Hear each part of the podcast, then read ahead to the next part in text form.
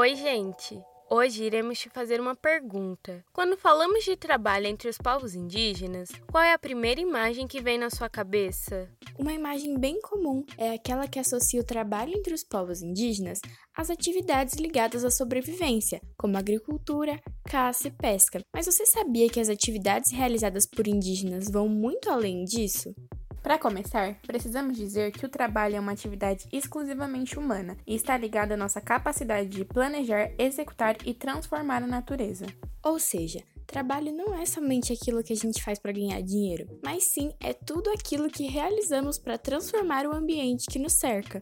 Tá, mas e o trabalho entre os povos indígenas? Bom, no começo do Brasil colônia, os indígenas foram escravizados pelos colonizadores. Pouco se sabia sobre o modo de vida desses povos originários e sobre sua enorme diversidade cultural. E como suas práticas não atendiam os interesses dos europeus, os indígenas passaram a ser taxados de preguiçosos. Assim, a população indígena foi historicamente associada à preguiça, uma imagem que continua na sociedade até os dias de hoje.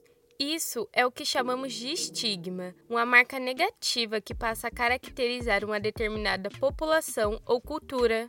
Além do estigma da preguiça, a falta de conhecimento sobre as culturas indígenas também deixou na sociedade a ideia de que o trabalho entre os povos indígenas consiste apenas em atividades primitivas ligadas à sobrevivência. No entanto, essa ideia é bastante equivocada e carrega preconceitos. Para te ajudar a perceber a diversidade das atividades realizadas por indígenas atualmente, vamos apresentar alguns exemplos. Daniel Munduruku é um escritor indígena brasileiro, autor de 50 livros para crianças, jovens e educadores. Já Joênia Wapchama, além de advogada, é deputada federal, sendo a primeira mulher indígena a exercer a profissão.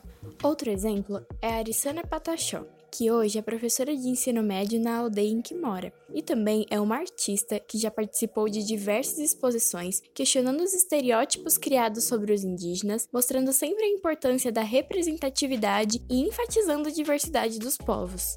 E também temos a Mainara Pataxó e Zig Pataxó, que cursaram e se formaram em medicina porque queriam retornar o próprio conhecimento para a comunidade indígena, já que não tinham médicos suficientes.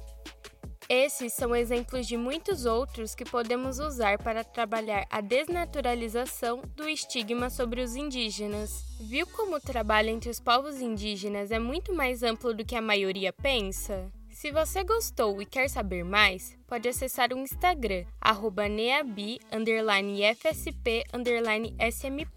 Além de que também existe uma iniciativa audiovisual chamada Vídeo nas Aldeias, que retrata o dia a dia dos povos indígenas. Meu nome é Eduarda. Meu nome é Ellen. E meu nome é Laura e este foi o Momento Sapiência em parceria com o NEABI, Núcleo de Estudos Afro-Brasileiros e Indígenas, uma produção dos estudantes do Instituto Federal de São Paulo, campus São Miguel Paulista.